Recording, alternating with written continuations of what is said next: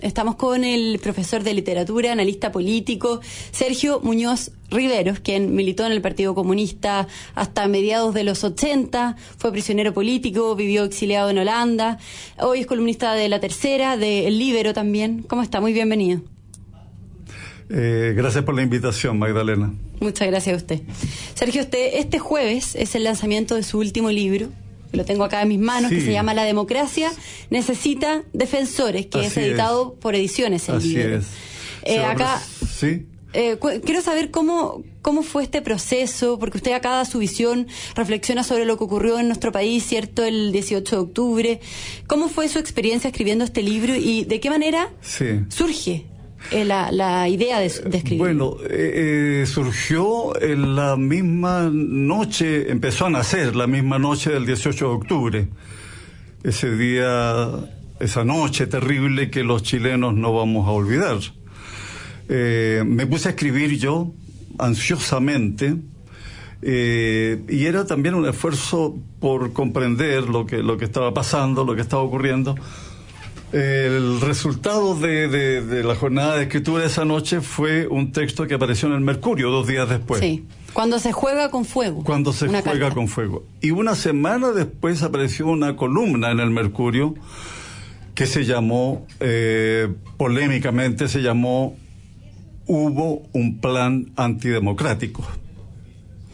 Polémicamente digo porque la interpretación que predominaba en, esos días era que aquí había habido una eclosión de sentimientos de, frustración por la injusticia, la desigualdad, etcétera. Eh, mi interpretación es que el elemento dominante no es ese, es otro, es crudamente político. Aquí hubo una agresión a la democracia chilena es lo que intento explicar en el, en el, en el libro. O sea, de que, de que esto fue eh, un ataque directo a las bases de la democracia, finalmente. Así es, así es, porque, eh, eh, perdóname, aquí hay, un, hay una, un epígrafe en el, en el libro de un gran pensador de la política francés, Raymond Aron. Raymond Aron. Y él dice lo siguiente, dice, no busquemos en las nubes las virtudes sublimes de la democracia, sino en la realidad y la esencia de la democracia es la aceptación de la competencia pacífica. La competencia pacífica por el poder. Eso es lo primero de lo primero. Si se recurre a la violencia como método político, eso significa romper la regla básica del funcionamiento de la democracia.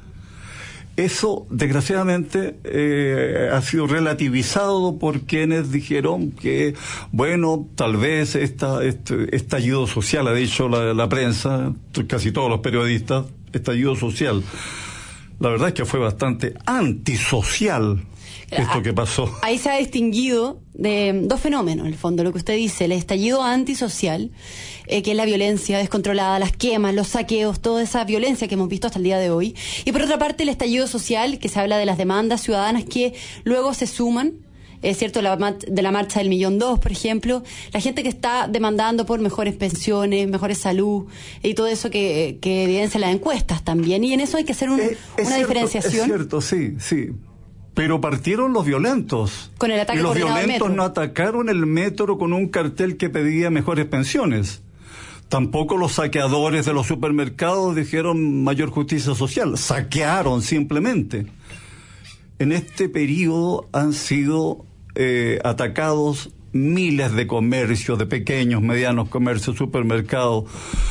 15 mil pymes se fueron al suelo en este, en este periodo. 15 mil pymes, más de 170 mil personas perdieron su empleo. ¿Qué tiene de social todo eso? Ahora, Claro, la, la manifestación aquella del... Del, del millón dos, de la marcha. los periodistas empezaron a repetir millón dos, la prensa, y después tuvo repercusión internacional. Algunos amigos que fueron a mirar esa manifestación tenían dudas de que fuera eh, un millón. Bueno, pero en fin, decir, ponerlo en discusión en ese momento habría sido pecado, una herejía, ¿verdad? Claro. era una manifestación multiforme, heterogénea, cada uno eh, proclamaba lo suyo, ¿ah? eh, miles de consignas, consignas, eh, no coma carne, ¿ah? abajo los carabineros, abajo los pacos, qué sé yo, contra el Estado patriarcal, en fin, un magma un magma. Ahí no estaba la, la demanda de mejores pensiones en primer lugar existía el problema de las pensiones y tenemos problemas sociales serios que hay que abordar. Se estaban abordando antes del 18 de octubre. La violencia creó otra situación y llevó al país a una crisis, a una crisis que no teníamos y que ahora costará más recuperar. Eh, Sergio, usted dice que este, el país fue agredido, ¿cierto? Que fue una planificación al comienzo coordinada. ¿Por quién? ¿Qué, ¿Cuál es su tesis? ¿Quién eh, coordinó a ver, No lo sabemos. A mí me gustaría que a estas alturas, ya transcurridos tres meses, eh, los profesionales, ¿verdad?, de la seguridad, de la inteligencia, la seguridad del Estado, pudieran informarle al país acerca de las investigaciones que han realizado. Pero no hay duda de que lo ocurrido el 18 de octubre y de ahí en adelante exigió planificación, coordinación y recursos. Recursos. Para incendiar las estaciones del metro se, necesitaban sustancias químicas especiales, ¿verdad? Eh, aquí ha habido, creo, ingenuidad de alguna parte, esta interpretación que hizo muy rápidamente el propio presidente, he escuchado la voz del pueblo, la voz de los ciudadanos, qué sé yo, y, varias medidas sociales que no le dijeron nada a, a, los encapuchados, ¿verdad? Les daba lo mismo cualquier agenda social. Siguieron entusiastamente por un tiempo largo. Todavía los viernes son terribles, ¿verdad? Sobre todo por la gente que vive en Plaza Baquedano. Se llama Plaza Baquedano, ¿ya? Y mantendrá ese nombre. Estamos conversando con el profesor de literatura y analista político Sergio Muñoz Riveros. Sergio, eh, muy cerca del estallido de la crisis, el día 20 de octubre, para ser preciso, usted escribe esta carta que comentábamos cuando se juega con fuego, en la que dice que usted está convencido que Chile fue agredido, ¿cierto? Que fue un ataque directo a la base de nuestra democracia, eh, convivencia. Eh, y usted dice que ha sido obscenamente visible la simpatía de los sectores del mundo de la izquierda presentes en el Parlamento, a, lo que, a los que no les importa que cundan el desorden, la inestabilidad, con tal de golpear al gobierno y que creen que pueden jugar con fuego, de ahí la carta, sin riesgo de quemarse. ¿Qué lo motiva a escribir esta carta solo dos días después del día 18 de octubre? ¿Qué vio El día, la noche del 18 lo escribí, apareció el día 20. El día 20. Claro. Eh, eh, ¿Qué lo motivó? ¿Qué vio? ¿Qué, qué olió en el fondo? ¿Qué, lo incentivó a mandar esta, y escribir? Bueno, fue muy, muy visible, fue muy ostensible que los partidos opositores, particularmente los partidos de, la antigua izquierda y el, también el Frente Amplio, vieron aquí una posibilidad de debilitar al gobierno, de, de golpearlo duramente no digo que estuvieran detrás, estos partidos detrás de los saqueos o los incendios, no, pero intentaron capitalizar los efectos desestabilizadores de todo. O un aprovechamiento político. Así es, aprovechamiento político. Bueno, después se hizo todavía más evidente esto. el jefe del Partido Comunista pidió tempranamente, tempranamente, la primera semana, la renuncia del presidente. Y después vino incluso después de la firma del acuerdo del 15 de noviembre, el acuerdo por la paz y la nueva constitución, después de eso viene una acusación constitucional contra el presidente que obtuvo 73 votos a favor en la Cámara de Diputados, ¿verdad? Eh, eh, apenas hubo una diferencia de, de seis votos.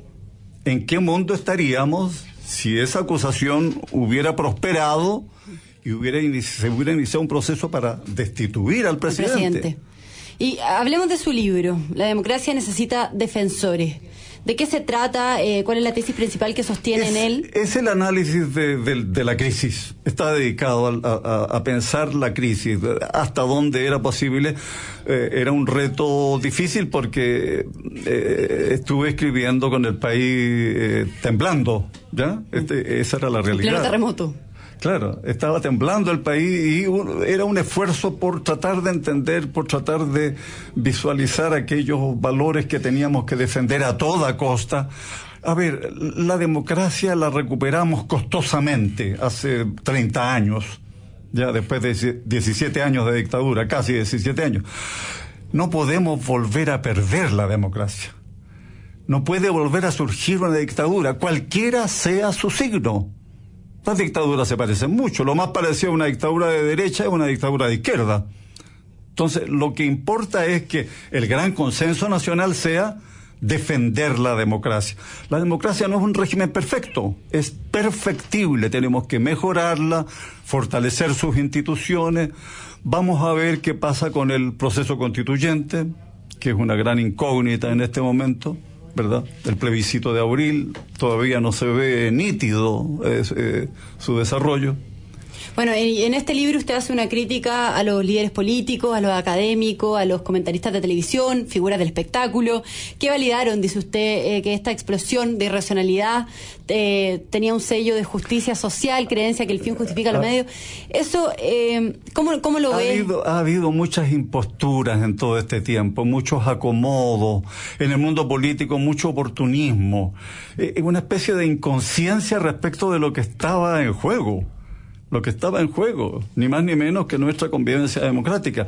Mira, eh, de los periodistas se podría hablar largo, ¿ah? los periodistas, muchos periodistas, no, no, se puede generalizar, pero que intentaron llevar y sintonizar con la calle, la calle, esa nueva diosa, ¿ya? la calle, con mayúscula hay que escribirlo, eh, que se supone que anuncia el futuro no anuncia ningún futuro la calle, la calle puede eh, cambiar de rostro eh, y intentar seguir eh, eso, dar el gusto, en el gusto a, la calle, no, no es una demostración de responsabilidad cívica.